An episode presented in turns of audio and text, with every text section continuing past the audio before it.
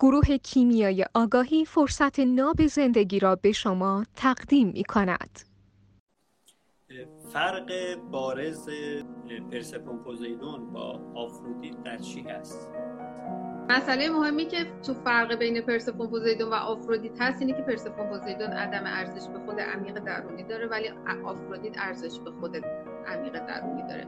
پرسفون پوزیدون نوسانات هورمونی خیلی روش تاثیر می‌زنه و بالا پایین داره. پرسفون پوزیدونا همه اون archetype ایی که یه وقتا حالشون خوبه یه وقتا پرخاشگرن یه وقتا افسردن یه وقتا و این نوسانات هورمونیشون زیاده حتی تو رفتارشون. ولی قطعا آفرودیت چنین چیزی نیست. یعنی این بالا پایینه رو نداره.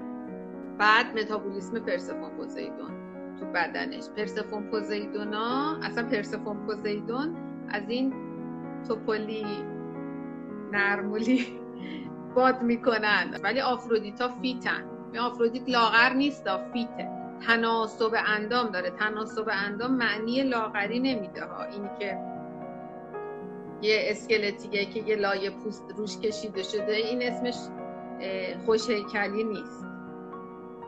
آفرودیت ها fit ن متابولیسم بدنشون چون بالاست چون آرس تو جونشون دارن و طبعشون گرمه و معدهشون آتیش داره.